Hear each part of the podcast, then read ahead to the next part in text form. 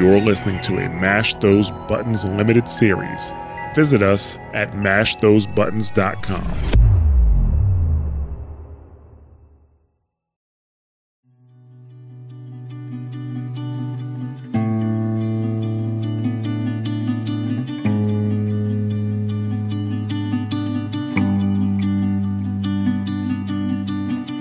Welcome to We Are Survivors, a podcast about The Last of Us and The Last of Us Part 2. I am Jared, but you can call me Ja, and I am here with Bobby Schisler, also known as Blazing Bob. Hey, hey, hey. Yes, and on our last episode, we went through the first three chapters of The Last of Us.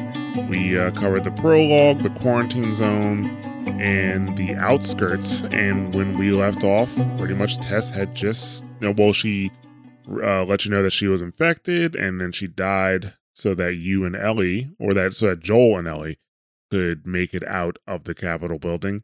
And now we're heading into Bill's Town. So this episode we're going to be covering Bill's Town, Pittsburgh, and the suburbs, which is actually a pretty pretty meaty chunk of the game. It feels like it's the it's the first time you get some real interactions with uh with with Joel and Ellie and uh, another person who's a little controversial, who they don't exactly get along. Yeah, like this is the first time Joel and Ellie are actually alone. Well, actually, it's not the first time because they were alone for a little bit in the quarantine zone, but Joel could care less, right? He could care less. Like this is just a quick job and he's gonna get over with. But like, obviously, don't talk are, to me, leave me alone. Type of attitude.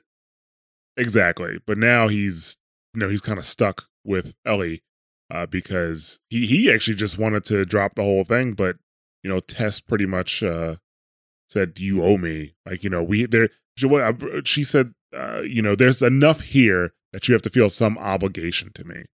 It was her dying wish, basically, right? Basically, yeah. Like that's that's the thing. Like so, uh, yeah. She she basically implored Joel, and Joel's like, "Fine, you know, there was something here. I will go ahead and continue this, continue this crusade for you. So, uh, Bill's Town, Joel, he wants to head to Lincoln. That's the actual name of the town. It's not actually called Bill's Town, but uh, he heads to Lincoln to see a friend, which is Bill, uh, to see if he can get a car because they uh, turns out they need to go west. Right, it's some the the facility that they need is somewhere out west. Um, actually, they're not even heading to the facility. Where the place they're heading to is to Tommy's place. They, like that's that's what Tess wanted Joel to do: take the girl to Tommy because Tommy knows the Fireflies and he can get the girl Ellie to the Fireflies. So Joel knows where Tommy lives. He needs a car to to to push out west. So the thing about Bill though uh, you know, he, he lives in the town of Lincoln. I'm not sure if he lived there before, but this is his town now.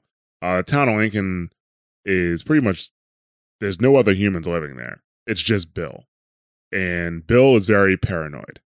um, yeah, to say the least. Yeah. So uh, the thing that Bill does is he keeps a pretty um, he, he keeps control of the area, at least a certain part of the area he actually uses the infected as a defense. You know, he leaves them in certain areas to deter people from coming into town. And he's also uh, set a bunch of traps. So, you know, in terms of gameplay, I think we're seeing more tutorial here, a little bit more. And this is like kind of like the little last bit you get of the hand holding the tutorial because it does open up quite a bit after this. Mm. But you know, you you learn about traps, you learn how to disarm them. You can only really uh, blow them up or avoid them if possible. Uh, so yeah, uh, but you do learn about that. You do get um, some new weapons though. You get your first silenced weapon, silenced range weapon, which is the bow. And I gotta be honest, I don't think I used the bow until much later in the game because the bow, when you first get it, man, it's unless the enemy is standing almost perfectly still, it's really tough to to to kill them with it. At least that was in my, in my yeah, it's a little like clunky. It, it, doesn't have much range. Uh, it it takes a while for you to you know load the next bow until you upgrade it a little bit, and the next arrow, sorry, to up until you upgrade it a little bit. So I wasn't a big fan of the bow, and I didn't use it until much later. Uh, you know, which is good because that means the game gives you options. Just because like they give you a tool doesn't mean you have to use it. So you can kind of play it your way. Yeah. And you also you also find out that you can upgrade your melee weapons. Like I think he took like a pair of scissors and put it on. I can't remember if he put it on a pipe or something. Uh, on a, you can put it on a pipe. You can put it on a bat. You can put it on, like you can upgrade any weapon with the scissors, and it gives Right. it a couple more hits, along with making it stronger uh, throughout the Well, I- entirety of its use. Well, I think the important thing is that it's a one hit kill. Like Yes. at least for, at least for the first or second hit, you can actually upgrade that as well. You can make you can use your upgrade the upgrade system to make it so that your upgraded weapons are stronger. So, uh, you know, every weapon has durability, and you see like these little bars on the weapon. So every time you hit something with it, it takes away its durability. But you get these other bars underneath that, and those bars. That means if you hit somebody with them while you have these bars, you will get a one hit kill, which is very important in how you approach situations, in my opinion. Yeah, super super use uh, useful. Absolutely. And then you also find your first technical gr- guide, which is another way to upgrade your tools. Like, um, I forget what the actual first technical guide is, but the technical guides allow you to, if you have explosives, maybe the explosive is stronger, or maybe the effect of something is stronger, or maybe like the effect of, I think, it, I think it was actually the med kit uh, tactical guide, where once you get it, now you heal more with the med kits. But it would yeah, but it would upgrade something, and it was just a fast upgrade. Exactly. It was permanent across the board. You didn't have to spend anything. You just had to find them. So, you know, you make your way through Bill's Town. Like I said, it's filled with traps. It's filled with infected. Mo- For the most part, like I said, it's still kind of like a tutorial area, right? It's not very challenging. But there is a moment when, in my opinion, where the game really takes off. And that's when you actually, you accidentally fall into one of Bill's traps. Well, you don't fall into it. You open the door and it has a trap. It basically yanks you up in the air upside down. Yeah, and it's really, it really you. Uh, what's the word I'm looking for? It it really messes you up because you're upside down, like, and you're trying to aim, and you're I can't think of the word. That sucks, but It's intense. It, I would say it's been intense because so when you activate the trap, it's loud and it uh, it attracts infected. So Ellie's trying to free you, but infected are coming at you. So you have to shoot these infected while you're upside down. Uh, and during this part specifically, there is no HUD, so it's just you and and shooting. So it definitely and plus the music it makes it more intense. You also have to protect Ellie while this is going on. Uh, so that's pretty tough. Like the entire, I think the the whole scene was done very well. You Yeah. know, it it it's one of the things about this game. Like, I mean, I guess the, the constant, the ongoing point that you're going to hear about The Last of Us is, is is that the gameplay is driven, is cinematic driven, right? And they don't take control out of the player's hand. You know, it was almost something like that would be like in a cinematic almost. Yeah, exactly. But instead, it it was here, and it gives you a constant sense of fear. And they do the game well because the reason you have no HUD, or I don't know if it's the reason, but I'm pretty sure your ammo is unlimited at that at that point, so that you can't get stuck by not coming in to that part of the game with not enough ammo. You know what I mean? Probably, yeah. I mean, it's probably a developer trick for that as well. But I, I anytime they reduce the HUD, it, it just adds to the immersion of the game. You know, thank you, Gears of War. They're like one of the first games to really to really work with the no HUD elements.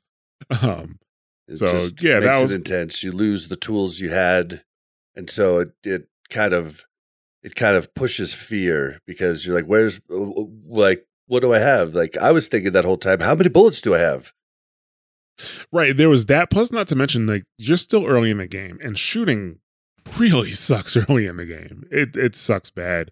So you are, you know, you're upside down. Like Bob said, you know, po- like after the fact, we kind of realized that okay, you probably have unlimited bullets.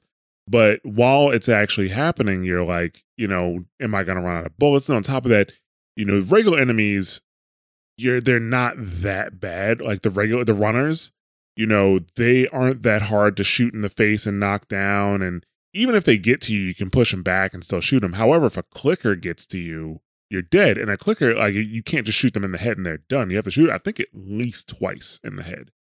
With and that doesn't seem like a big thing. with deal. the early weapons. Later on, With with, the early weapons. and different weapons, With up- you can do it.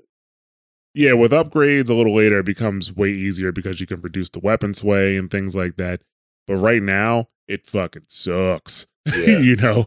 So, uh, yeah, that was just, a, I think that was just really a really good scene. But after Ellie does manage to cut you down, uh, you almost die anyway because a clicker gets you. But that's when Bill shows up and he uh, he helps you out, and you know you run away with Bill, and you guys make it to safety. But then when you make it to safety, Bill, like he's, you know, Bill's back and he's paranoid, right? So the first thing he does, he doesn't know Ellie. He handcuffs her to like a pipe, uh, and he, uh, you know, he's inspecting Joel. He makes him get on his knees. He's like, "Are you infected? You got anything sprout out of you or something like that?" And while he's doing that, Ellie uh, breaks, like she's able to break the pipe off the wall and hit him in the arm. Man, that was close. Uh, thanks for the heroics and all. Uh, Ellie. Hey, what are you. Joel? Bill! What are you doing? Bill! Let me go. Turn around and get on your knees. Just calm down a second. Turn around. All right. Get on your knees. Don't test me. Just Take it easy. any bites. Oh. Anything sprouting? God damn it, I'm clean! I see so much as a twig. Ow! Stop! Son of a bitch! You done? Am I done? You come into my house, you set off all my traps, you damn near break my shooting arm. Who the fuck is this punk and what's she doing here? I am none of your goddamn business, and we're here because you owe Joel some favors. And you Oh. can start by taking these off. I owe Joel some favors. Is some kind of joke? Well, and this is an, an extremely tense point. That was the word I was looking for earlier for Tense. that Okay, yeah, yeah. Very tense. Uh, but you're like, oh my god, don't check Ellie because she has been been bit. And then, are you gonna have to fight Bill because he's gonna try to kill her? Are you gonna try to explain it? Like, it, it's like, no, don't look at her. Yeah, that's a that's a really good point because if he would have inspected her first, he might have seen the bite and he might have just killed her because he clearly doesn't like Ellie. Well, one, he doesn't like her because he doesn't know her. Two, he doesn't like her because she like almost broke his arm, you know, uh, with the pipe. She asks does not like the girl. Yeah, yeah. So, uh, and I think another thing that that's that's not really helping the situation that Bill is a big guy and Ellie keeps making fat jokes. So- I am I am sure that is not helping the situation. So it was great interactions with them and him telling her not to steal anything and she's just like touching everything and he's like stop and then this is where uh, also where ellie first tries to get a gun and joel says not a chance yeah, like that comes uh that does come a little bit later. Um, like because they have to go to the stash house, but the reason they have to go to the stash house is because Joel tells Bill that he needs a car, and Bill's like, "My favors, like whatever favors I owe you, are not worth that much." And Joel's like, "Yes, they are." I'll cut to the chase. I need a car. Well, it is a joke. Joel needs a car. Well, if I had one that works, which I sure as hell don't, what makes you think I'd just give it to you? Huh? Yeah, sure, Joel. Go ahead. Take my car. Take all my food, too, while you're at it. By the looks of it, you could lose some of that food. Listen to me, you little shit. No, fuck you! You handcuffed I me. need you to shut up. All right? Whatever favors you think I owe you ain't worth that much. Actually, Bill, they are. Well, it don't matter because I don't have a car that works. But there is one in this town, Parts. There are parts in this town. meaning that you could fix one up. All right. If I'm gonna do this, there's some gear I'm gonna need. All right. It's on the other side of town. Now you help me go gather it, and maybe I can put something together that runs. But after this, I owe you nothing. That's fine. A couple of days from now, we'll probably be dead anyway. Good. Follow me. Whole goddamn town's booby trapped. Best stay right on my ass. Can't miss it. Knock it off. apparently like they don't really get into what Joel did for Bill not at least not in the game. Uh, maybe there's some lore that I might have missed, but Yeah. it doesn't feel like they get into it in the game. I think they leave it up to your interpretation, just like just like uh, Joel's his, history with Tess. You know, Right, e- exactly. So Bill says he doesn't have a working car, he only has parts. And in order to get the parts, they have to go to the other side of town, which Bill has not cleared. Like he does not go to that part of town. He doesn't manage it the way he does this part of town, and it has you know a lot of infected over there. So it's a risk just going over there. Period. So before they go to that part of town, they have to gear up, and that's where you know what Bob was talking about, where uh, they go to Bill's stash house to gear up on the other side, and that those interactions were funny because she's like touching his record collection. He's like, "Hey, don't touch," you know. so, um, but yeah, Bill, you know, Joel, not Joel, sorry, Bill does ask about Tess, but Joel doesn't really get into what happened to Tess. He's like, "Hey, you guys were inseparable." He's like, "What's wrong, Trouble in Paradise?" And Joel's just like, "Yeah, something like that." completely Um, sidesteps the whole thing when he probably could have just told him she died, and Bill probably would have shut up about a lot of shit, you know, and been a lot more compliant, possibly. Probably. Yeah. So, you know, at the stash house where they're loading up, Bill was actually pushing for Joel to leave Ellie. You know, he's saying that, and Joel says it was Tess's idea, and Bill says, well, I guess she wasn't as smart as I thought she was, you know. and uh, he tells Joel a story about how he had a partner that he had to look after. And then he says he realized that he was better off by himself and that babysitting Ellie was going to get Joel killed. Seriously, you got to take that kid back to where you found her. I can't just take her back.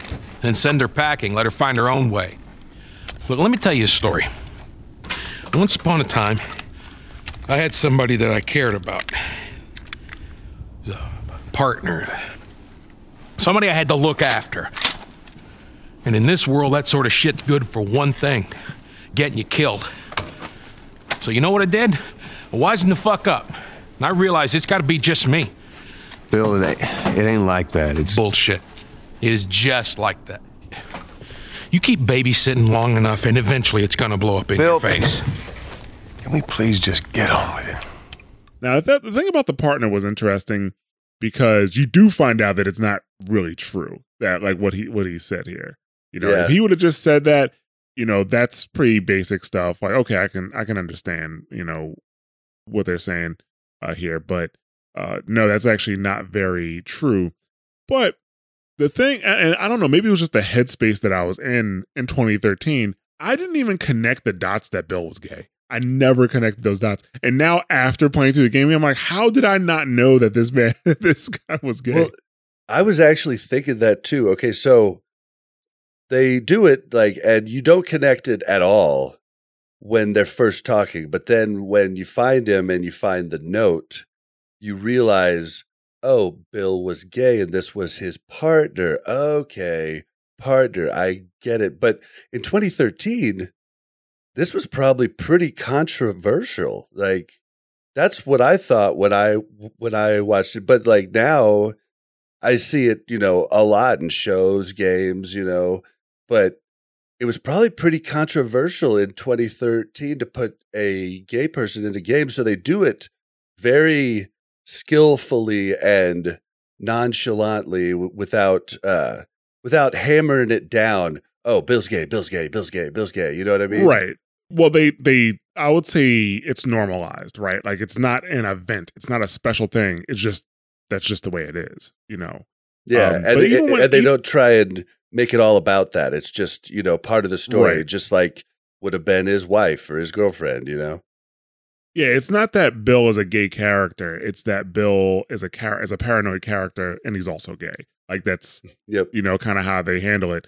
But even when they first talked, instead of saying partner, he said originally he said I had, you know, I had somebody I cared about, and then he changed it to partner Mhm. after that. Uh, so uh, that's why I was just like, I was thinking to myself, it's like, how did I not put it together that Bill's got, especially like, and we're gonna get into it in a few minutes about another element of that. Uh, but it's just like, what the fuck was I doing that I didn't put put, put, put that information uh, together? Oh yeah, but while you're in the stash house, you get some new weapons. You get the shotgun, you get the nail bombs. uh, which are so useful. Um, and then you also get a, a tool to upgrade your weapons further. So when you like you know stop at a at a um a workbench or something like that. Yeah, and there's Now- like a few of those tools throughout. I was always afraid I was going to miss one because Yeah, they give like you I- your next set of like weapon upgrades, and was always afraid I was going to miss one of those. So it made me check every nook and cranny, Right. the entire Well, game. that's the if you explore a bit, which the areas aren't that large, but if you explore a bit, you will find them all. So, so at this point, this is the point of The Last of Us, right when you're leaving the stash house. That, in my opinion, the game has started. The game, the, the tutorials are over.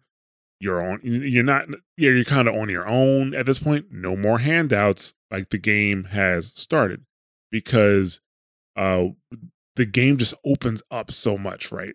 Until this point, the game was very linear. There's really only one path here. You go this way, you go that way, that's it. Now you have an objective, like, you know, somewhere on the other side of this map, right? Yep. And you have a lot of different paths, a lot of different options to get to your objective, right? and do different you- weapons now. Do you, you know, group a bunch of them up and then use a nail bomb? You know, you you can kind of plan your route, and it's a, you know, now it's more of a puzzle. Right, yeah, because like for uh, you- uh, I'll use the nail bomb as example too. You can throw it at them, or you can set a trap because you know they're gonna walk past it again. You Mhm. know, uh, you don't have to be as afraid to take fights with clickers now because you have the shotgun. You can blow their heads off in one shot if you can aim. Uh, you know, do you go through this fence and then go through this garage, or do you cut through the house, or do you cut through the yard? Like you have all these different options, and the game is just much, in my opinion, just much more fun to play now because you know it, it you know I can't remember where I heard it or when I heard it, but a while ago, I heard Miyamoto talk about them making Mario Brothers. And he said, you don't start with World 1 1, you start with World 1 2 and work your way backwards. And that way you can teach the player everything they need to know to do the next world, right? Okay. So you start with what the game, you start with what you what you want the game to be, and then get the and then you know you make levels in front of that that get the player to that point. And I want to say, I mean, I actually don't know how much playtime I spent in, in this game. I think it was only about like ten, maybe twelve hours. So you're at this point, I think you're like three hours into the game, maybe four, and you're getting to this point where the game is really opening up and it becomes way more enjoyable you know? Because you can you can do stuff where sure you fight off all the enemies if you want to especially with the shotgun but then again you will run low on ammo so Yep. there's always that worry. It's, it, that's not necessarily it's a possibility but doesn't mean it's one of the better possibilities to take. Or there were sections that i just completely stealth past everybody no fighting at all no uh you know i didn't grab any runners and suffocate them or anything like that. I just made it past the enemies. And yeah like i really enjoyed that you know? Um it actually i was like because i i think i said it before but i don't remember the gameplay so fondly of this game right? I'm a huge metal gear fan. So whenever i see a stealth game unfortunately i compare it to that. And oh, the last of us is ultimately a stealth game. It is. Like in terms of gameplay it is a stealth game and At i always core, compare yeah. that at its core but now i'm like eh, it's i remember it, it, it feels better to play and honestly i think a lot of that has to do with the better frame rate and graphics more so the frame rate though because shooting under stress at 30 frames per second and, is, and especially if the frames aren't steady it's not just 30 frames per second it's an unsteady 30 fps so the game can drop anywhere like you know down to 20 frames at some point shooting in those environments or doing like you know stealth in those environments will hamper your experience with the game itself. But playing on the PS4 Pro, solid 60 frames per second, I think it just made the gameplay experience better for me. Yeah, and see, I can't speak to that because I had never played it on the PS3. Yeah, that was the thing. Not to mention the P my PS3 was howling playing this game. Howling because the fans were just running so hot. Because this is one of the in terms of like graphics and things like that and performance, this is probably one of the hardest games for the PS3 to run. It was You know. really pushing it, and it came towards the end of the PS3 cycle, Life, right? yes. Yeah. So the, uh, just imagine, I had a early PS3, not one of the newer ones, like where they made it like a, uh, where they made them smaller and stuff like that. I had one of the early PS3s. The, Uh, the big old clunkers that sometimes melted in the early, early days of the, the uh, PlayStation 3. Right. So yeah, like it, it was like I said, it was howling, dude. Like it was, when I was that was a loud. That was a loud console. Yeah, so I had to turn my uh, my speakers up, and I use a sound bar. I had to turn it up just to get over the uh, the howling. And imagine that like the tense moments weren't as tense as they should have been when you're trying to sneak around here. Woo! like that's what you hear the whole time. It's, it's not all that tense. oh man. Yeah, but um, yeah. You, so you, what you're actually trying to do at this point, you're trying to make it to a high school, and the reason why you're trying to make it to the high school is because uh, there was apparently a military convoy that came through. They got attacked by infected, and it crashed. And the, the truck crashed the high school. So Bill's idea is that hey, we go to the truck, we take out the parts, and we get a car that works. However, when you get to the high school, that car has been picked clean. And it's like, oh shit, like there's nothing here. And on top of that, you're being chased by infected right now. You got a horde behind you. So you got to make it through the high school just in terms of escaping. But that's when you come across the bloater. It's your first encounter with the bloater. And what the bloater is, it's a big tank. I would, I would call it the tank of the infected, right? Yeah. Uh, and scary. yeah, so basically what it does, like it's most of its body is hardened, so essentially it has armor, right? Uh there are some soft parts where it will pull off like this this ball and if it throws it at you, basically it's it's like a spore bomb. It throws spore bombs at you. And if it gets to you, it will literally rip your head off. Yeah, it's a one shot, one kill if he catches you. So there's multiple mechanics to this one now. Yeah, exactly. So you know, you when you- when you're shooting at them, you do have to shoot uh, at the spore areas. That's how you end up hurting it. But it does take a lot of bullets, and um, you know, it is an interesting fight. The thing is, I do feel like they were underused. I feel like the bloaters were underused, and obviously, we're getting into later in the game here because this is the only time where you have to fight the bloater almost every other time you can either sneak past them or there's an easy way to get rid of them. So um I think the only other time I had to actually engage a bloater in the game, like where I actually had to do something to it, I threw a mo- like a Molotov cocktail at it, and it that's burns. what I yeah, that's that's what I use normally against him. But oh, the second bloater, I think it's the second bloater you run into. I had all kinds of problems with that. I had to replay it over and over. I didn't even know. I found out later you could skip him, but I ended up killing him, and it was Is- just is is this in the university? yeah in the basement. Oh, yeah. Okay. So yeah, we'll get to that. Um, but yeah, so yeah, the first bloater is the only one I didn't have trouble with it, but I did have to fight it. The second one I came across, I can't remember if it was before the one in the university or after, but the second one I actually had to engage. Like I just used the molly. I hit him with the molly, and when he burns, he stands still. So he's pretty much out of the fight, and he burns alive, and that's that. So I'm not asking for the game to be harder. I just kind of wish maybe that wasn't as effective because I have tons of mollies. Like you know what I'm saying? Like. I, mm-hmm. I I have tons of like especially by the time you get to them, you have tons of supplies, and I kind of wish that it was a bit like be, how, having a bloater around was actually a big deal because that's what they kind of made it out to be, but it's not really a big deal when they're around because you can, you know, like I said, you can molly them and set them on fire, or you can just get around them because they also they're like the clickers. They can't see. They can't see you. So you can they can be like right in front of you and you can stealth around them. I guess I know? never realized that.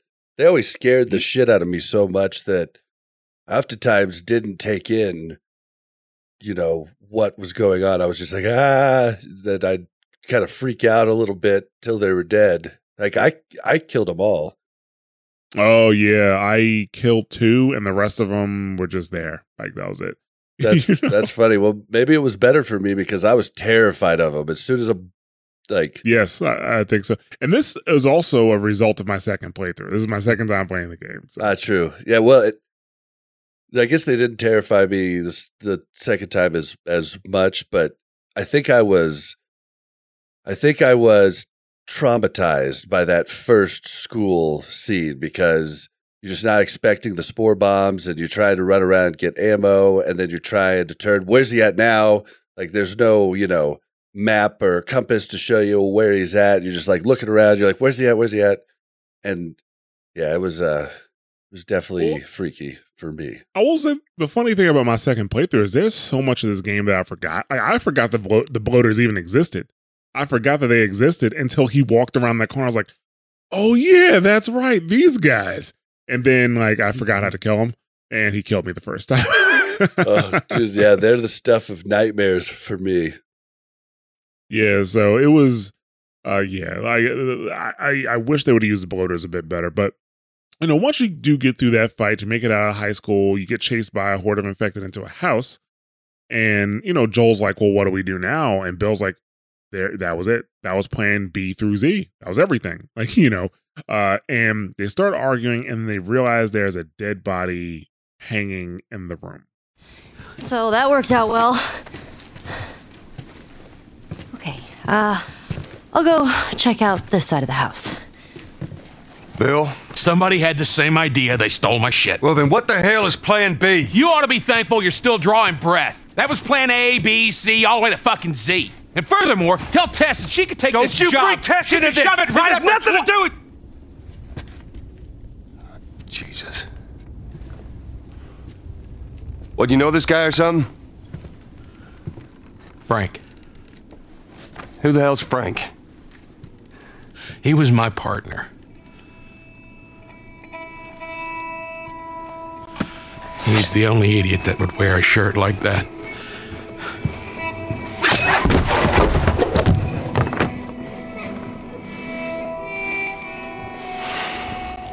He's got bites here, and he,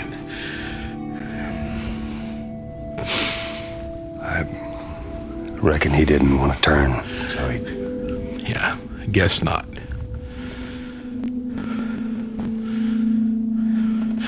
Well, fuck him.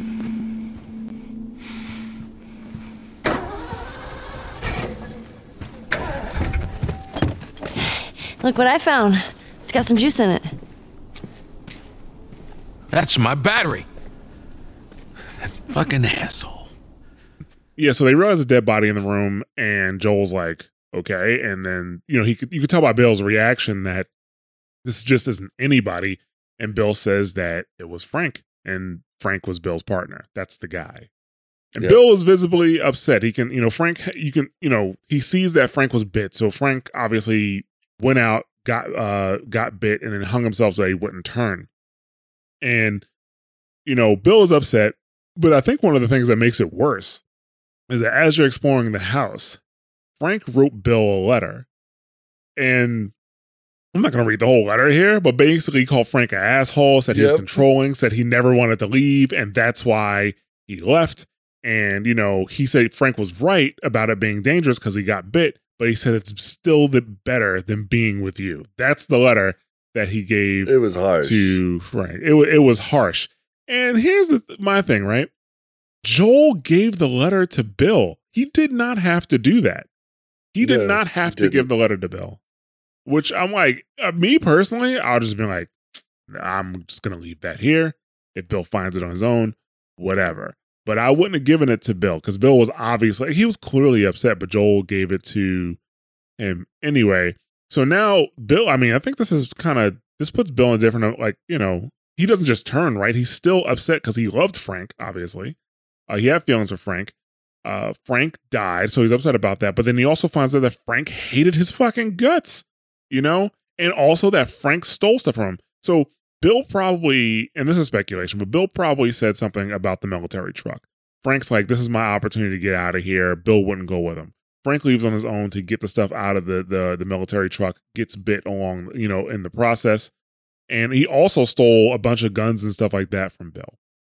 So, yeah, like Bill is in a bad place right now, in my opinion. Like he you know, fucking Joel and Ellie come in there. They set off all of his traps. They cause all this trouble. They make him go across the town, and only to find out that his uh his partner is uh is dead, bit him, and his partner hates his guts. Yeah, well, and to play devil's advocate to that, I I I, I tend to agree with you that I probably wouldn't have given the letter to Bill, but maybe the reasoning is is maybe this will help Bill in relationships in the future. You know, to be a little more. What relationships, Bob? it's the end of the world. I don't know. There's, I mean, there's still people.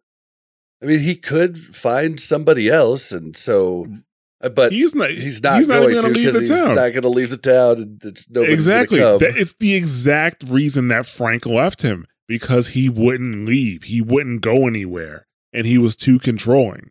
You know, it's over for Bill. Like I know you, you're a romantic, Bob. You have normal human emotions, and I'm just like, no, it's over for this guy. I was just thinking, you know, it could help him grow in the future, but if he's never going to leave, it's uh, it's not going to help him grow. Bob, the the ever hopeful.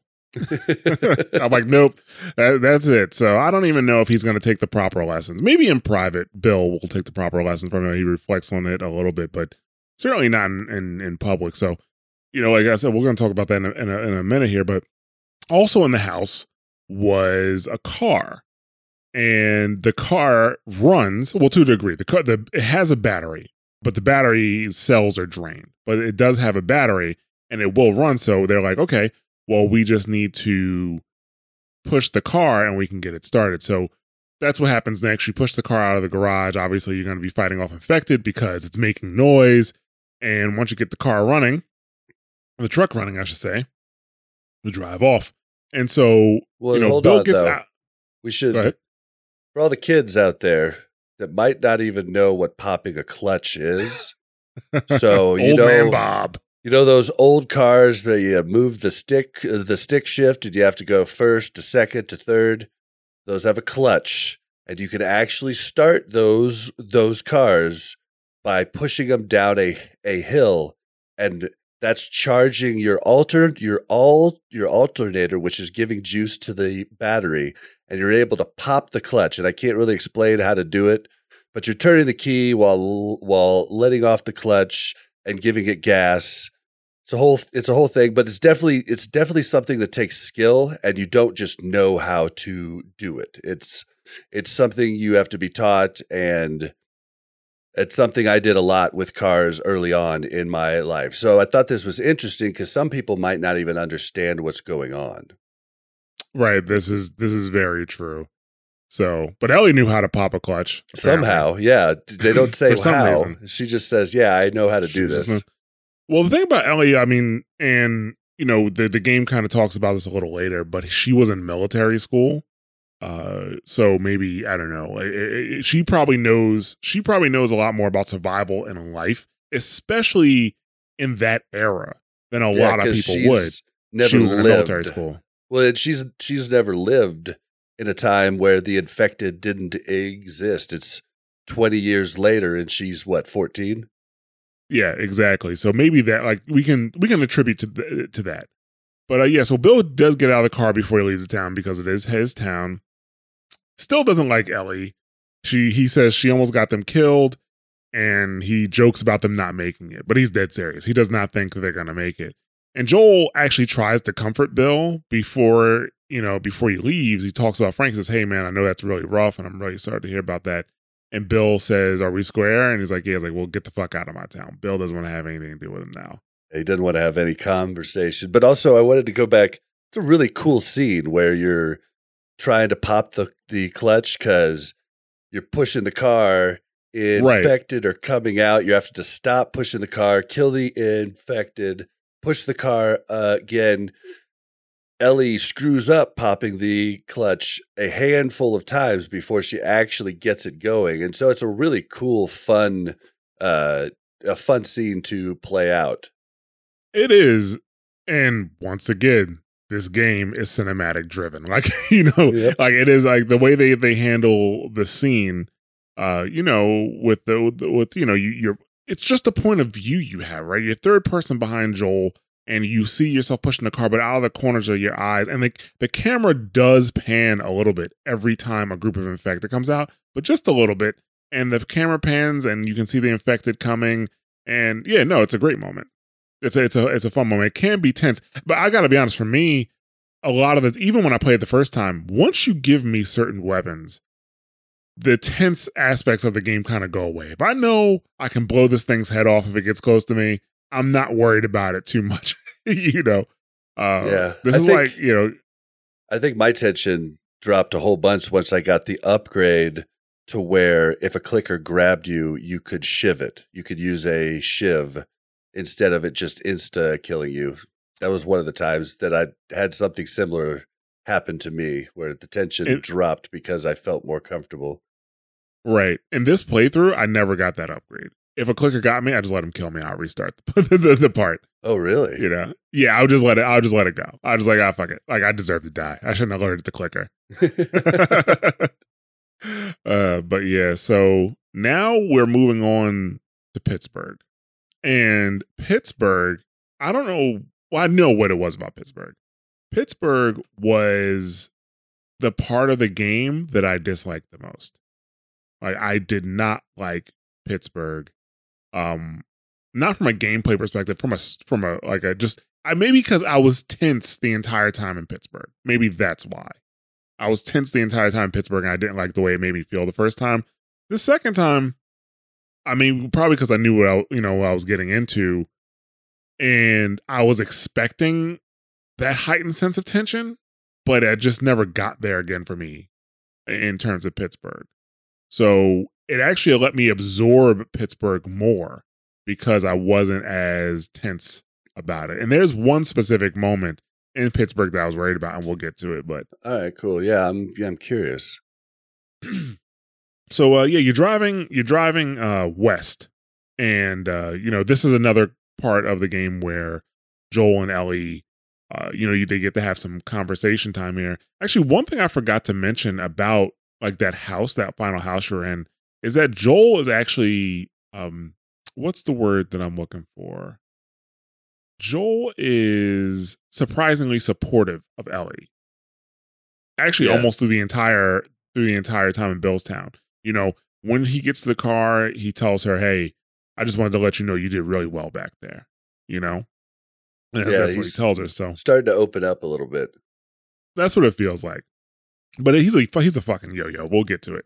Um, he's, a- he's an emotional yo-yo. he Uh, definitely is. However, uh, you know, in the car, you know, he, you know, Ellie's like reading a book and it's like, where'd you get that? And apparently she stole it from Bill's Place. So she stole a couple things from Bill's Place. She stole like a Savage Starlight comic book, which that's a collectible in the game and you can pick those up.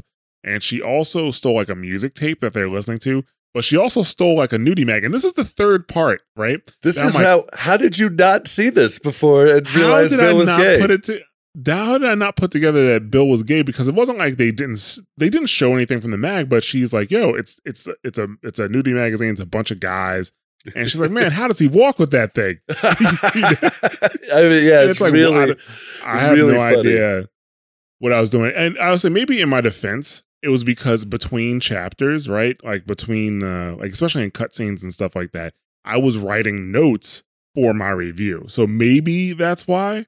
And this time I really wasn't, you know. But yeah, it was like, how did I not put that shit together? Bill's gay, like. oh But- man, that's how that was the nail in the coffin for me. But uh, yeah, it's funny because with the with the nudie mag, like Joel's like, ah, it's not for kids, and she jokes about uh the pages being stuck together, right? Yeah, she so joked about- funny. She said, it's, you know, and Uh, um, and Joel's not having Joel's- any part of explaining that. exactly. So uh, you know, Joel suggests that she get some sleep. She says she's not tired, but then she immediately goes to sleep.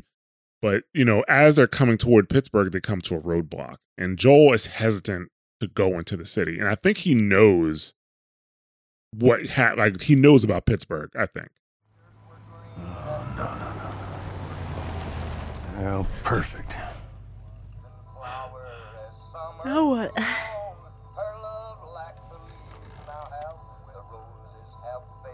Screw it.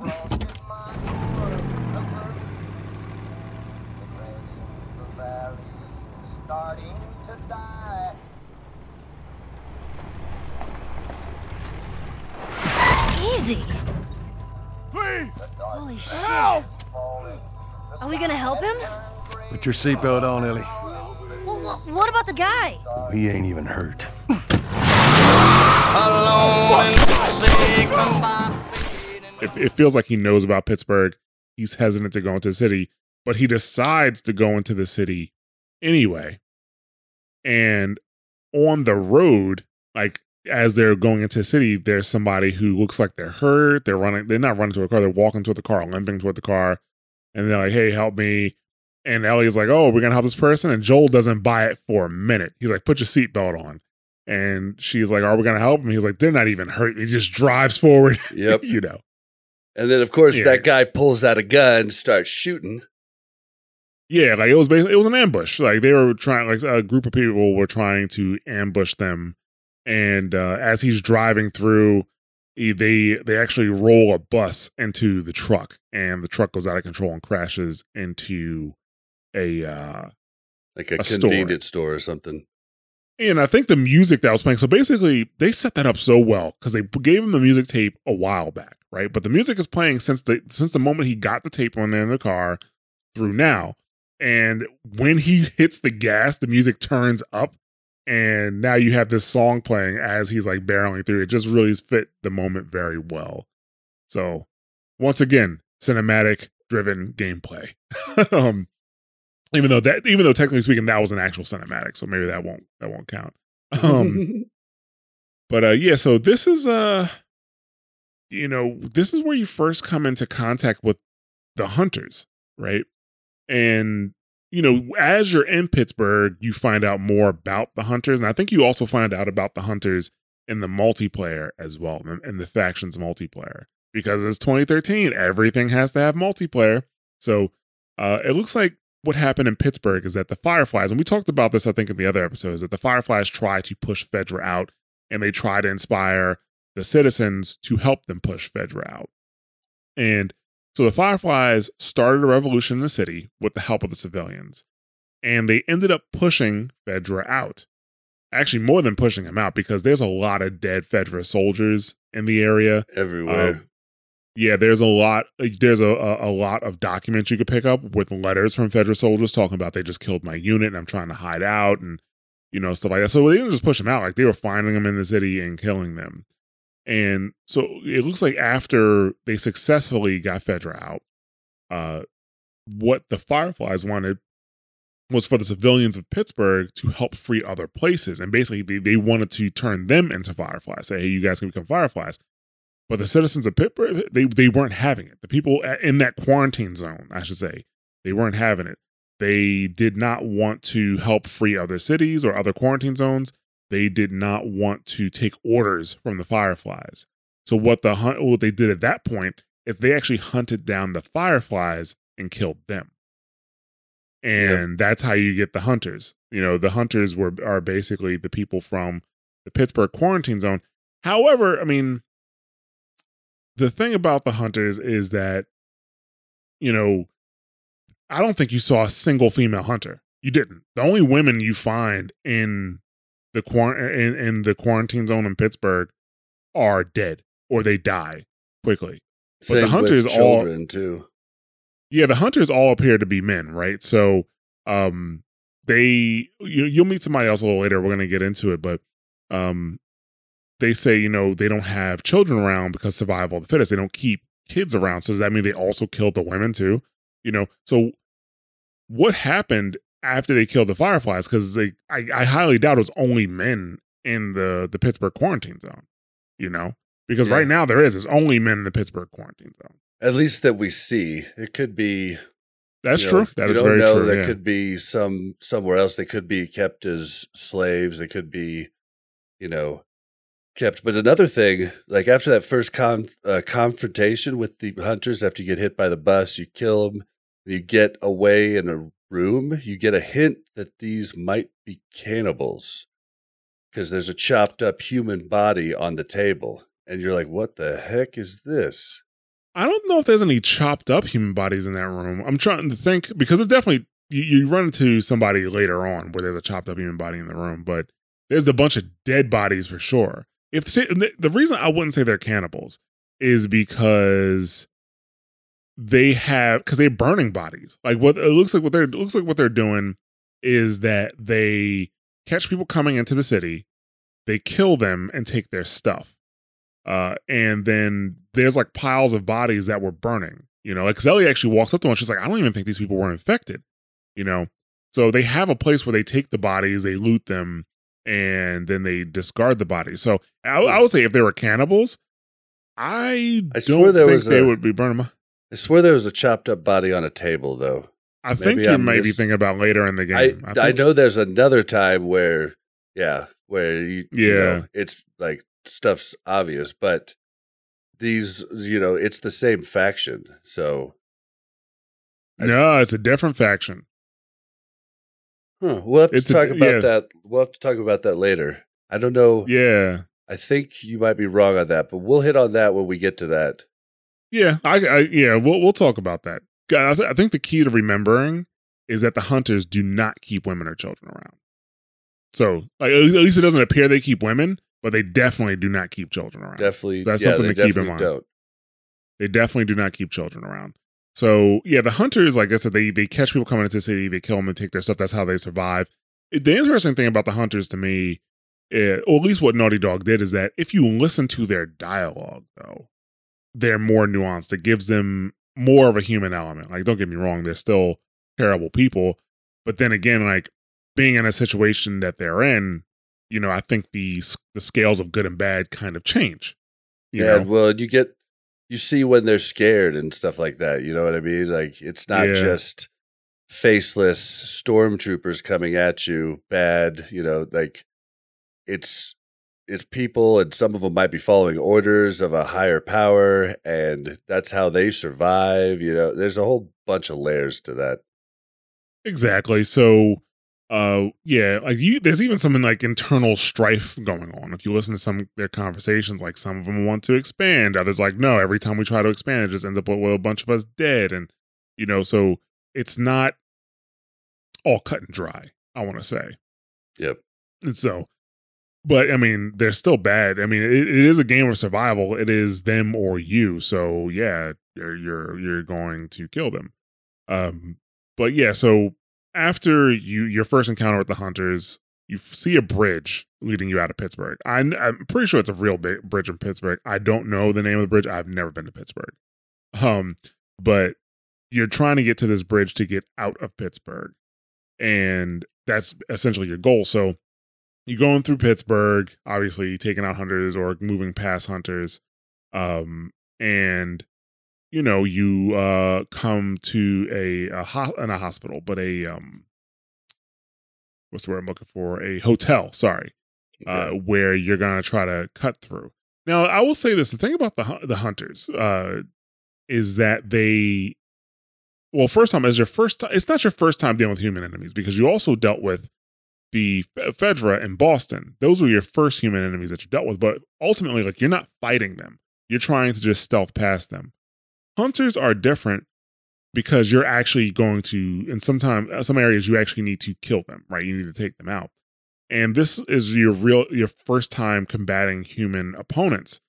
And they are harder because one they make better decisions right? They actually make decisions. They're not running on raw like instinct. So they mm-hmm. can be harder to track. Like so they can stop moving. They can reduce how much sound they're making. So it can be harder for you to see them or you can't see them at all or actually you can't hear them at all when you're using your listening ability so you might turn a corner and there's a hunter right there and because he was standing still you would have never known you know yeah, well, That's a- and they'll call out to each other sometimes. If the other one doesn't answer, they'll start to get they'll on like check it out, high yeah. alert mode. Yep. Yeah, so they'll also hunt together, like they'll also work together uh to find you and stuff like that. Like they'll try to flush you out of certain areas and um you know, they'll be there's different types well, there's also different types of infected, but there's different types of uh the thing is more different types of humans, right? Like so you have your melee guys who have like melee weapons.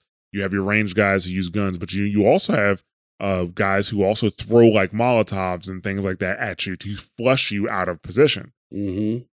So dealing with human enemies is more difficult than dealing with the infected. definitely, Yeah. and s- and just scarier, just because of their intelligence compared to the infected. Right. Yes, exactly. Uh, so I also like, you know, when you're in a hotel, and actually they've, they've been doing this, they do this throughout the game, but they do stuff to remind you that Ellie is a kid, right? She's still like a kid. Like she'll do like make stupid jokes or they'll do a little make believe stuff. Like when you get into the hotel, she's like at the counter saying, I'll take your finest room, blah, blah, blah, you know, shit like that. Just stupid kid shit. Uh, and she also makes like these little like noises with her mouth and stuff like that as you're moving around sometimes. So they constantly give you this like she's a kid, she's a kid. And I think this is more important later on when there's an absence of this stuff. you know, Mhm. um, it, it, leads to more impact. But while you're going through the hotel, you actually end up getting separated uh, from Ellie when you fall down an elevator shaft that you helped her uh, get up. And this is the part that I, I this is my most hated part in the game. This is this part here, uh, being in the basement, the flooded basement of the hotel. This is the part I was talking about with the bloater. There, okay, so I'm going to tell you why I didn't see a bloater there. okay. So, Alright. yes, you're right. There are bloaters in that part. But because this is my second playthrough, I knew what to expect. But my first playthrough, I hated this part with a passion. It felt like it took forever for me to get through it. When in reality, it only took me five minutes this time. It's just a little key card in a desk. And like I didn't know like I cleared everything before actually finding that stupid key card. And it was I I'm usually pretty good at covering all areas and knowing that I've covered all areas, but somehow I missed that middle room where the key card Right. was. And this is one of the areas in the game where things happen that are not organically scripted. Like, you know, some things are scripted, like you go into an area and you see an enemy come from someplace else, you know. Or you Um, start the that- generator and that wakes them all up. Well, yeah, that that's like an organic, you know, like scripted event. But in this one, you can go through the entire so you go you go through the basement and you come up to a floor like above, right? That's not um actually no, I think the floor still is flooded. But um, no, I think you're right. I think the the second floor isn't flooded. The second floor isn't, but the place where the generator is. Yes. Right. But the place where you need the key card is not flooded. You go up there, you can search that entire area. You won't find a single infected. However, as soon as you grab the key card, runners will appear literally behind you. You know? really? like See, I got the key card after. Oh yeah. Oh, you got the key card after you started the uh Yeah, the first the Woo. first playthrough. Like I literally had to clear the whole thing. And then I was like, well, I still can't get through the door. The generator's on. What the heck's going on? So I'm just looking around. I actually had to go to YouTube because I thought I had yeah. checked everything. And then I was like, I checked that that room. There's no way. And I went in. And it was just a weird way the room was. It was like a middle room, like a pass through room. And I just somehow missed that. Yeah, you might be mad at how I did it, but I'll, I'll tell you because I did it. This is how I did it the first time too. So, um, yeah, like so when you grab that key card, runners were So you even skip this part. Runners will literally like spawn behind you, like they spawn behind you and then they spread out. It's almost like to spook you a little bit. But you know, there's like three or four runners that that that that activate. So you actually turn the generator on, killed everything in the room, and then found the key card. Okay. Yep. And then nothing So this is- spawned when I when I so it must be the spawn must happen when find when doing either action, either the finding the key card or starting the generator. No, no, because like when I start the generator, you get way more infected that get that oh, spawn. really? Okay. So yeah, you you missed the entire first scripted event, which is fine. You didn't miss not you didn't miss anything important. But um I died so many times trying to do this, right? Trying to like starting the generator and trying to fight off the infected. And like I said, on the PS3, it just felt much harder because of the the unsteady frames and you know stuff like that. So what I did to finally fix it, to finally get through it, you grab the key card first.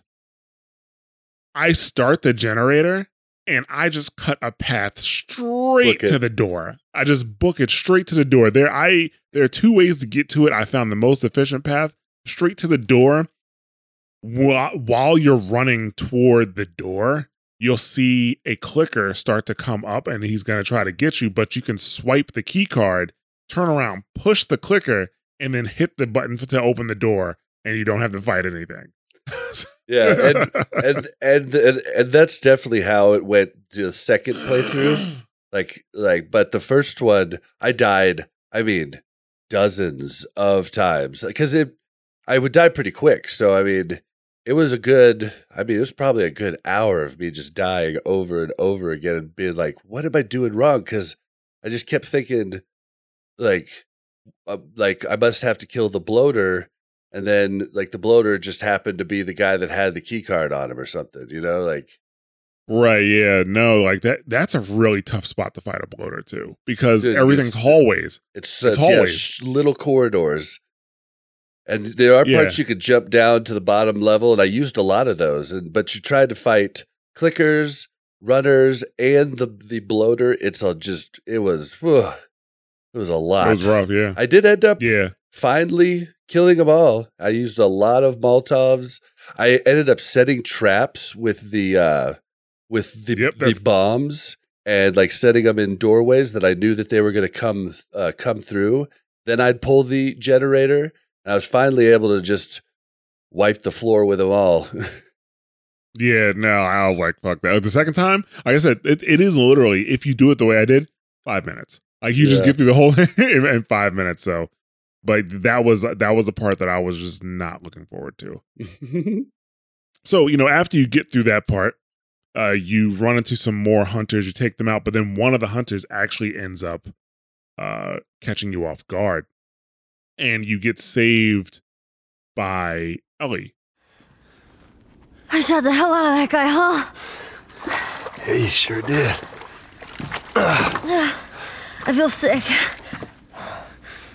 And you just hang back like I told you to. Well, you're glad I didn't, right? I'm glad I didn't get my head blown off by a goddamn kid. You know what? No. How about, hey, Ellie, I, I know it wasn't easy, but it was either him or me. Thanks for saving my ass. You got anything like that for me, Joel? We gotta get going. Lead the way. She actually ends up shooting the hunter for you, but Joel was like not thankful for it. He's just pissed. He's upset that Joel, that Ellie did not listen to what he said because he told Ellie to uh, stay away, you know, or to keep going, make her way out. And she meets up with him and saves him, and he is not happy. And she is not happy with Joel's response, right? And she tries to explain that she wasn't trying to disobey him. She just thought it was either him or the other guy, which that was true. That was the other case. Joel could have died there, but he But- didn't because he saved her. Yeah. this is when you kind of she get saved him. Yeah, this is when you kind of get those underlying, we're not saying it outright, but you're starting to realize Joel's starting to care about Ellie and her what happens to her. Right. Like he at, at this point, I still think he's more on the side of just getting the job done. Right. Like he's just he know, wants to get the job done. I think he's starting to care about her and he's really fighting it. Uh, yeah, I'm not sure. Like I think he just like he just wants the kid. Like he what he wants is the kid to listen to him, and I not think- get them both killed. I That's think what he, he wants. was I think. under duress and telling her to run, get away. Like I think, you know, it's his most primal response rather than him thinking about what he wants to say. But I don't know, I could be wrong. Right. So yeah, after you know, shortly after that part, then you run into basically a courtyard where there's a bunch of hunters, and Joel's like he can't make it. You know, he realized he can't make it by himself. Right now, I'm gonna jump down there and I'm gonna clear us a path. What about me? You stay here. This is so stupid. We'd have more of a fucking chance if you let me help. I am. You seem to know your way around a gun. You reckon you can handle that? I sort of shot a rifle before, but it was at rats Rats. with BBs. Well, it's the same basic concept. Lift it up. All right, now, you're going to lean right into that stock, as it is going to kick a hell of a lot more than any baby rifle. Okay. Go and pull the bolt back. Grab it right there. Just tug it. There you go. And as soon as you fire, you're to want to get another round in there quick. Listen to me. If I get into trouble down there, You make every shot count. Yeah. I got this. All right.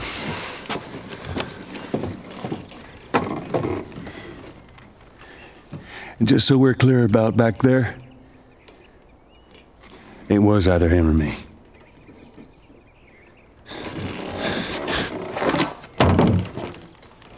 You're welcome. So he actually teaches Ellie how. Now Ellie already knew how to fire a rifle to a degree. Uh, I would say maybe probably because of her military school training, and she said she used to fire BBs at like uh, rats and stuff like that.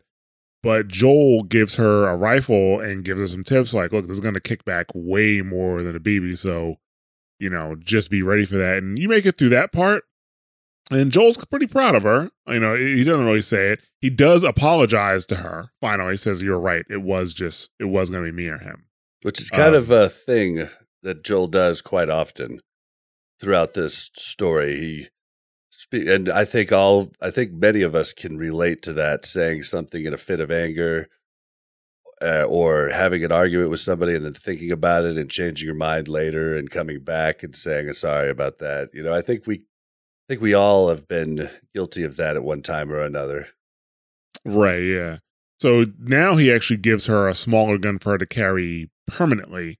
And this is kind of like a bonding moment for them. Like he's like, okay, fine, I trust you. You know, I, I do trust you. So, you know, things are, are getting better. But um, yeah, shortly after that, you you like, so while you were in Pittsburgh and moving around the city, uh, you do see this Humvee kind of rolling around. This is like you know, uh, this is it has a gun mounted on it, and the hunters use this to chase people down and kill them. And so I guess they, they they call you they call them tourists, like people who come into the city. They call them tourists, and they were killing most of them, but they knew that they had not gotten you yet, and they were still kind of looking for you. And you come across a part where now the Humvee's on the street. I didn't like this part mainly because I stealth past all the enemies. Nobody saw me.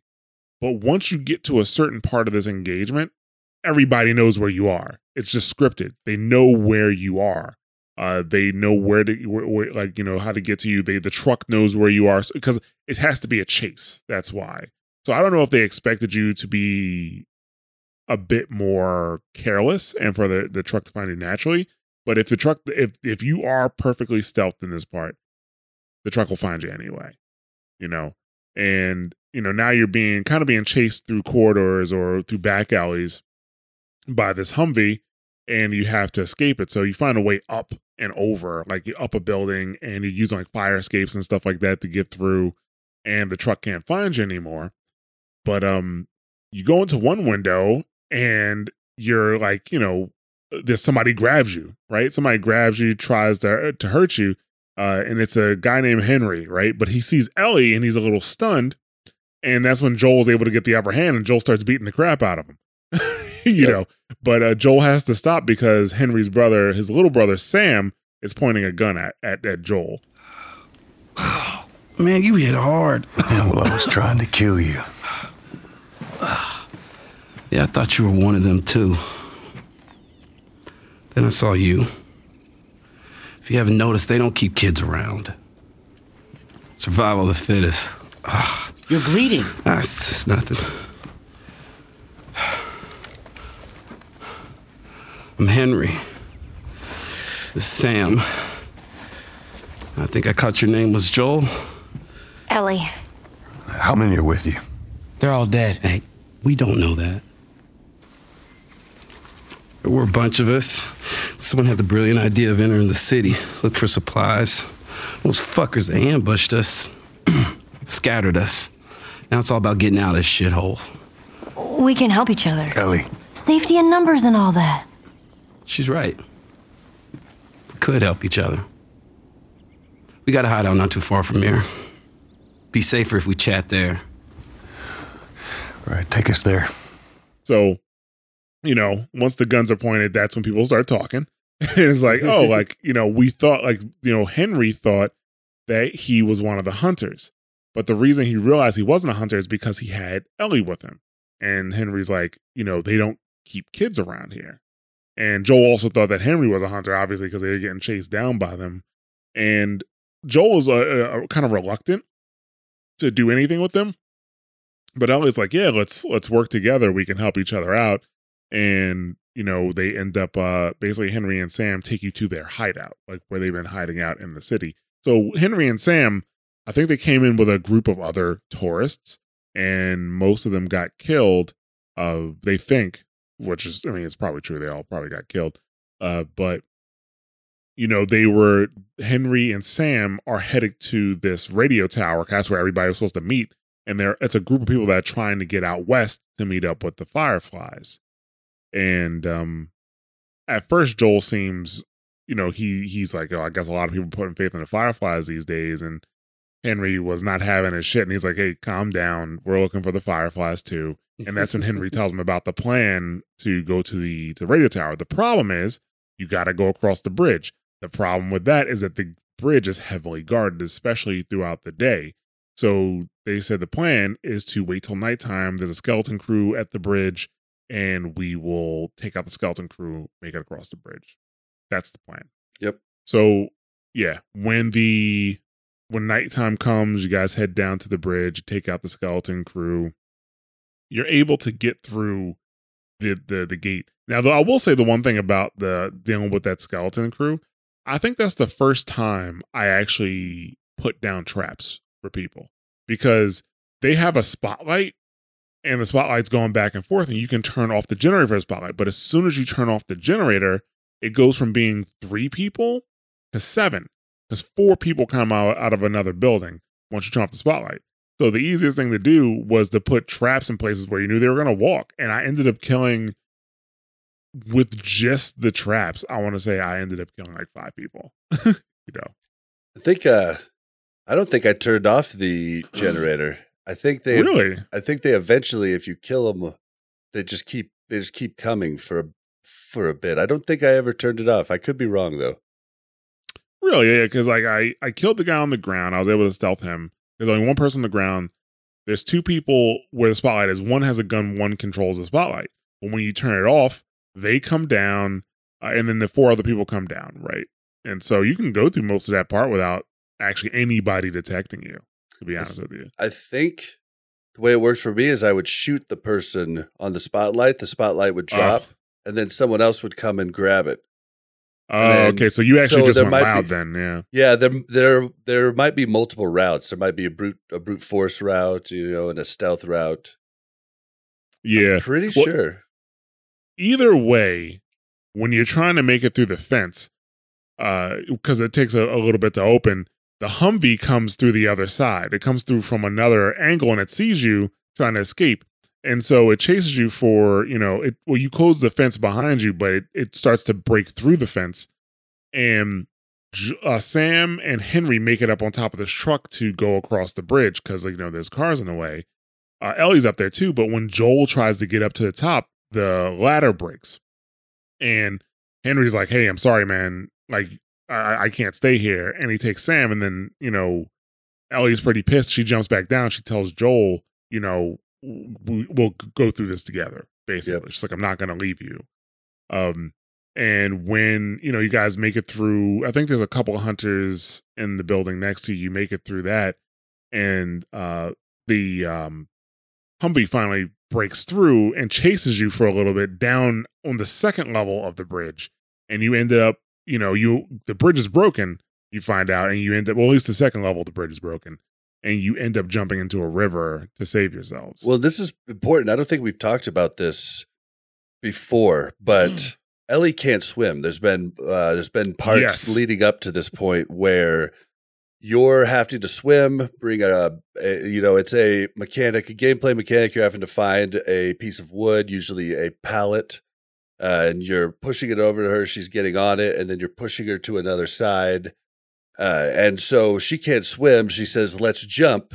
Joel says, "You can't swim." She says, "You'll you'll carry me, or you'll keep me up, or something to that note." And Joel's like, "No," and she's like, "Geronimo!" And Joel's yeah, like, she just "Ah, jumps, yeah. fuck. And so Joel jumps in behind her. You see him struggle. He gets her up to the top, but then boom, they hit a rock. Everything goes goes black. Yeah. Yeah, and then that, and that now when you wake up, Sam and Henry are there, and Joel is immediately like, "I'm gonna kill these guys because oh, I'm not gonna. He's not gonna kill Sam because Sam is a kid. I, I don't think I mentioned that. Like, I think it's that that's he was his little brother. You didn't. I almost did, and then I was gonna say it after you finished something, but I totally forgot to follow up with that.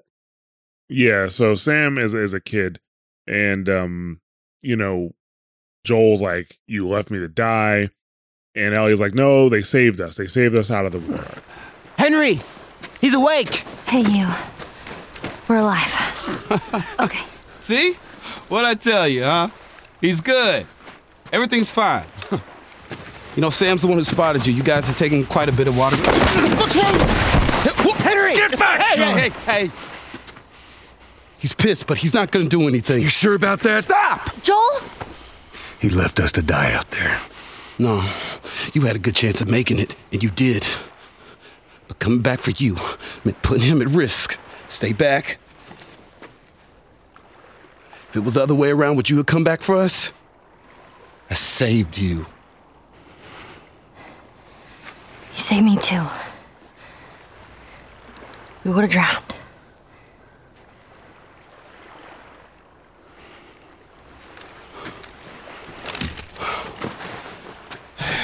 It's fine, us. I'm okay.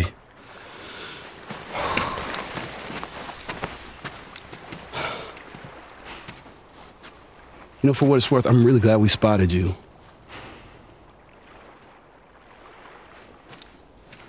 Now, that radio tower, it's on the other side of this cliff. Okay? Place is gonna be full of supplies. You're gonna be really happy you didn't kill me.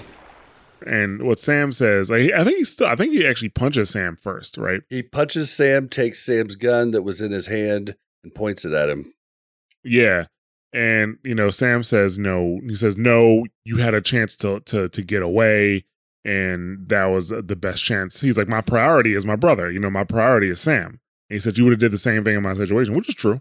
Yep, very true. Maybe even less. Maybe even less. Like, you know, um, but yeah. So they come to you know to terms with that, and Ellie's like, you know, I think it's good to have, you know once Henry and Sam walk away because Henry is forgiving. He's like, okay, I understand why you're angry. I get it.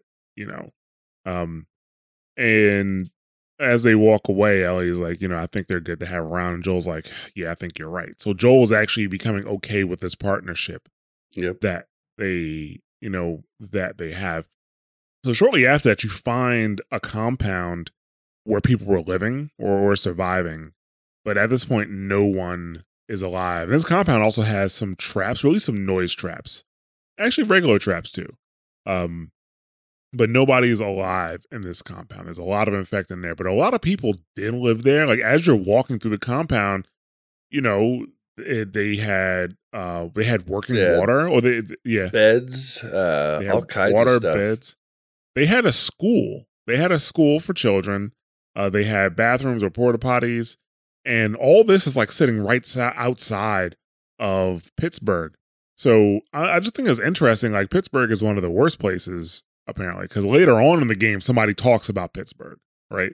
Mhm. Um, but I'm thinking maybe the the people in Pittsburgh or the hunters don't have to come out all that often because they wait for it's a trap. They wait for people to come in and they take their things. So maybe they don't have to go out and explore. And these two groups never really um ran ran into each other. Yep. So and because they there looked like they were living underground and not going out much either. They were living in that Right, yeah. complex. So there there was some some documents you could pick up. Uh, the, a guy named Ike. Apparently, he worked. That's where he worked. He worked in that sewer system, so he knows it very well. And he was very confident being down there because he says even if people come down there, he knows the sewer system so well that he can escape them. Right, right. It's like a maze down there. Um, but he's also the one who apparently built this society. You know, this underground society. But uh, you make it through this uh, facility, and actually, this facility, the end fight, I originally remember having trouble with it. Uh, It was because you're, yeah, you're like you're in a room, and there's two entrances, and there's not a lot of space. So from the point, from the time that you can actually see infected, from the to the time that they can get to you is pretty short. But once again, second playthrough, I was actually pretty prepared because I just set traps in places I knew they were going to run. Yeah, you it's, know, it's real dark and kind of foggy-ish, if I remember correctly. it is. It is. Yeah. So yeah, I just and it's funny because once you get to the other side, there's a sign like it's it's basically outside. It's not in a sewer.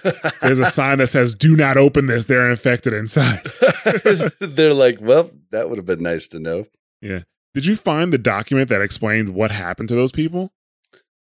If I did, I don't exactly remember it. So apparently everything was just going normal, but somebody accidentally left the door open and a horde got in. That's how they that's how the infection the infected got into that place. You know. It's kind of so tells a story that in these types of you know Walking Dead does it all the time. Like one little mis- mistake can mean the end of everything. exactly. Exactly. And that's exactly what happened here. So after you get out of the sewer, uh, you come across like a, a suburb, essentially. And there's some stuff to um you can scavenge there, but once you get to like I guess the main cul-de-sac, you find out well, not find out, but you you know you're pinned down by a sniper, somebody sniping. So apparently the hunters, obviously, they're still looking for you, and they were in that area first, and they they're pinning you down because this is still the hunters that are that you're Or- dealing with. And I thought It could even be some of their area that they normally monitor. You know, possibly it could be some of their area, but uh yeah. So the sniper's pinning you down, and you have to use the houses in the neighborhood. You have to move through the houses in the neighborhood to get to where the sniper is, and there's the sniper but there's also hunters on the ground too. So, uh, I mean, ultimately, you only have to get to the sniper. So, if you're stealthy enough, you could get all the way around. But I ended up taking out everybody on the ground first, to be honest with you. yeah, I did But- too. And you don't know that you need to get to the to the sniper. It- like it's not like written out for you. Second playthrough, you might know. You know what I mean? But you don't there Well, really. Uh, where else are you gonna go though? You're in a cul-de-sac. There's a sniper at the end of it. I thought- I thought just maybe- you. Just past it. You know what I mean? Like get Ah, past right. it. So, fun fact: if you if you uh can get close enough to the snipe to the snipe, like if you can get into a house, maybe on the second floor, and you zoom in on the sniper's nest, there's no person there. It just shoots. I guess there. There's no there's no person actually attached to it. Yeah. So that I thought that was pretty funny. But once you actually do get up there, you end up killing the guy who was sniping. You know, put air quotes on that and you grab the sniper. And this is the interesting part because now you're shooting the other hunters that are trying to take down, take, you know, take out Ellie and Henry and Sam, and they're infected as well. But this is how you take out the Humvee. Like you, you basically, the Humvee comes, it's chasing down the rest of your group. And once you have to wait for one of the guys in the Humvee to pop out because he's trying to throw a molly at your group. And you have to shoot him while he has the molly in his hand and it burns up the entire Humvee. Yeah, it drops. It took me a, a second to figure that out because it's funny because the Humvee will just sit there and he'll keep doing it. He'll keep coming out and throwing them all off, and I'm like, "What is? Yeah. What about? Oh, yeah. I realized it immediately. Shot him. It dropped down in. I was like, "Yep, that's why wouldn't I think of that immediately?" Yeah, eventually because the Humvee does move for a while, but eventually, like if you if you if you're not getting it, they'll stop moving the Humvee, and like Yep. the only thing that happens is the guy is throwing out, so they just reduce your options. That's what happened You to know. me. Exactly what Yeah. happened to me. uh, so yeah, after you, yeah, you know, actually after the Humvee blows up, that's when the infected show up. Yep. and they start to overrun the house, so you guys book it out the back, and you end Well- up making it. At first, though, you're still on the sniper rifle, and you get to shoot off the Some of the infected. Yeah, that attack him, and you see them. The infected jump on, uh, like basically, I think get on all of them, and you're shooting them off of them. They're on the ground, and you know, and everybody asks, "Is everybody okay? Everybody okay?" And everybody says, "Yeah, we're okay." And then you go out. It's kind of Right. important going into the next part because that's where Oh, it happens. Yeah, so you do make uh you do make it to the radio tower and Joel and Henry are talking uh, a little bit. And I don't think their conversations of too much consequence, right? It's just basically They're talking about getting Harleys and riding across country, and Joel's telling him about when he did it when he was younger, and uh, what's his is wait Sam's the brother. What's the one Sam's the little brother, Fred. Henry. Henry. Henry. Okay, so Henry's like, "Oh, I would have loved that." Like, he and tried to explain to Ellie like the difference between a Harley and a regular motorcycle, and they're just having fun. They're laughing. They're, you know, they've they've just won. They've completed their goal. They've made it. Everybody's happy. Things are good. Yeah.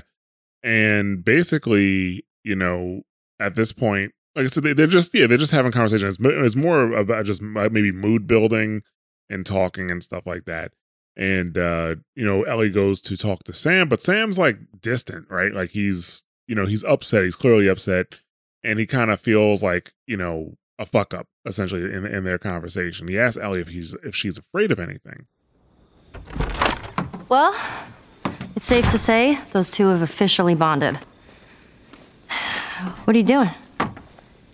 Taking stock of all the food we found today. I see. And how are we doing on canned peaches? Did Henry send you? No? Why would Henry send me? To make sure I'm not fucking up somehow. I'd say we all did pretty good back there. Especially you. Is everything all right? Yeah, everything's fine. Well, have a good night. How is it that you're never scared? Who says that I'm not? What are you scared of?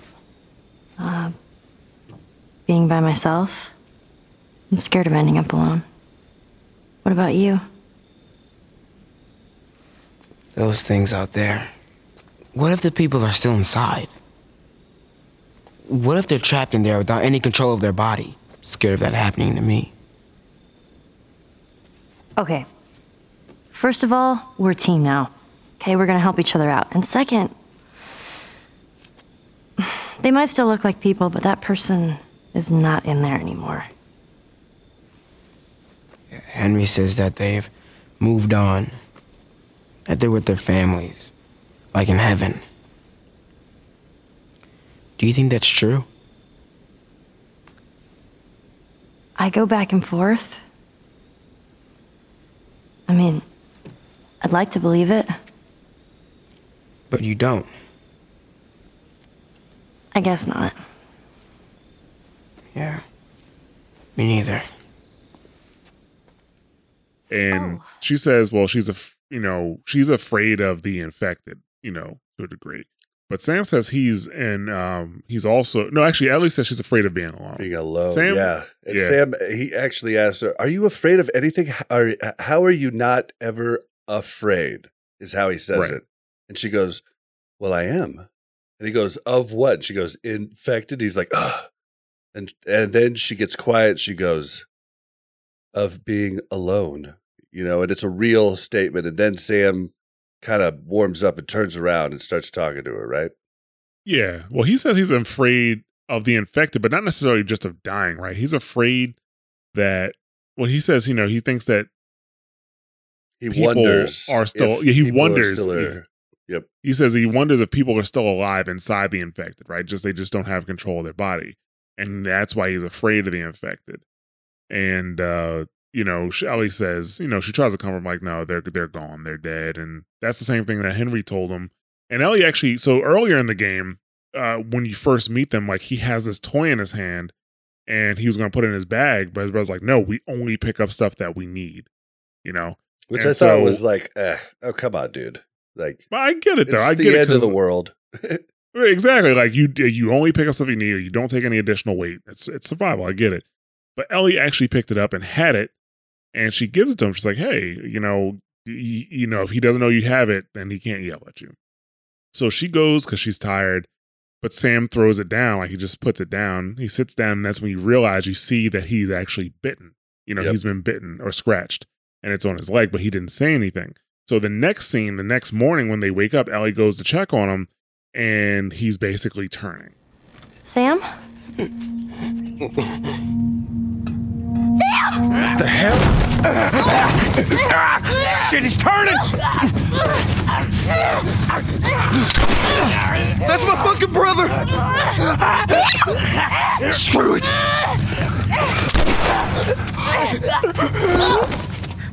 Shit! Ellie? Ellie, are you all right? Uh-huh. Oh my god. Sam? Oh no. Sam? Henry? Henry, stay there. Henry, What have you done? I'm gonna get that gun from you, okay? Oh, okay, okay, easy. This is your fault. This is nobody's fault, Henry. It's all your fault. Henry! Henry, no! Oh my god. right? And Ellie attacks him, and Joel goes to grab his gun to shoot him, but Henry shoots at Joel. And Henry is a mess right now because he's like, That's my brother. You're not going to shoot him. And Joel goes to grab the gun anyway, and then Henry actually ends up shooting Sam off Yep. of off of uh, Ellie. It was it was a tough seed. Yeah, and Ellie and not Ellie, but Sam is a mess. Like he's pointing the gun at Joel, and he's like, "This is your fault. This is all your fault." He's like really unstable, and it looks like he's gonna try to shoot Joel, but then he actually ends up shooting himself, and the scene goes black, and that is it. You know, Yeah, it's it's it's rough because it just you know, and when they woke up that next morning, you know, Ellie was like, "Something smells really good." They were making breakfast, and you know, and he's like, "I let him sleep in," you know, for once, you know, and he's just like, everybody's happy, and then this happens, and it was it was tough, and then it brings you back down, you know. Yeah, absolutely. So, you know, and it was just, it just, one, seeing Sam go was tough. You know, obviously he was scared. Uh, but then on top of that, you know, Joel and Ellie were like, you know, this is a good pairing for us. It's good for us to like be together and, and work together. And that's taken away now, you know. Yeah. I mean, they could have, if they could have just made it over to Tommy's Dam, they might have been okay over there. You know, yeah, they might have been able to live in that. Well, we don't want to talk about. Yeah. They might have been able to be okay. Exactly. So, but that's where we're gonna cut this episode. It's actually running a little longer than I expected. Um, but like I said, this is a really these three chapters were really meaty, right? Really, in terms really of meaty. uh, not in, like in terms of setup, in terms of gameplay, all that stuff. Uh, so, and in the next episode, we're gonna go through Tommy's Dam. We're gonna go through the university and the Lakeside Resort. All right. So, yeah, thank you for listening.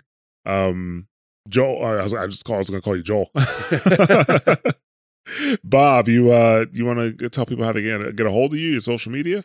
Yeah, you can find me on Twitter at blazin underscore Bob. That's B L A Z Z I N underscore B O B. Everything I do is there. Right. Usually. And I, yeah. And I am on uh, Twitter at Jostradamus.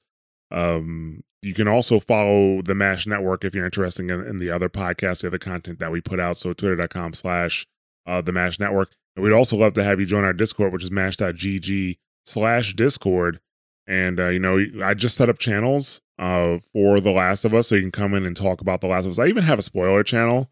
So if you want to talk Last of Us spoilers, you could talk there too. I won't be talking in that, to be honest with you, but you could talk in it. I, I have no notifications or anything turned on for that channel. It is it is gr- grayed out for me.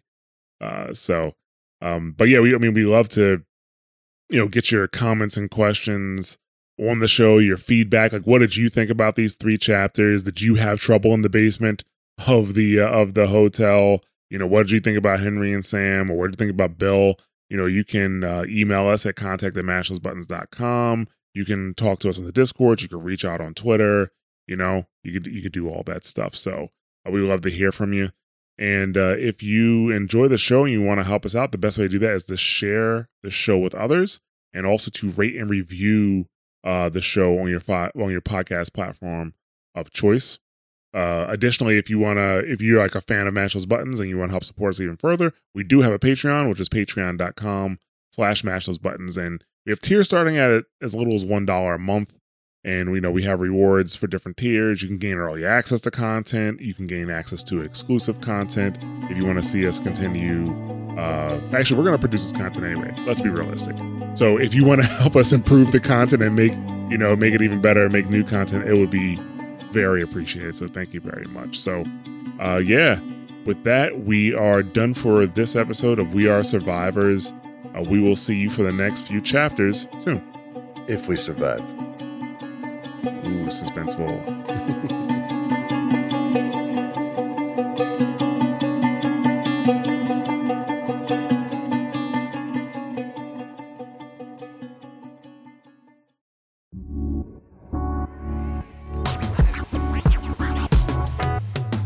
Thanks for listening to a Mash Those Buttons production. If you enjoyed the show, you should check out mashthosebuttons.com and see if any of our other shows might interest you.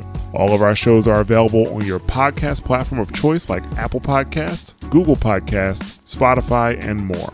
If you enjoy our content, you can help support Mash Those Buttons by becoming a patron at patreon.com slash mash those buttons, where you can receive Patreon bonuses for as little as $1 a month.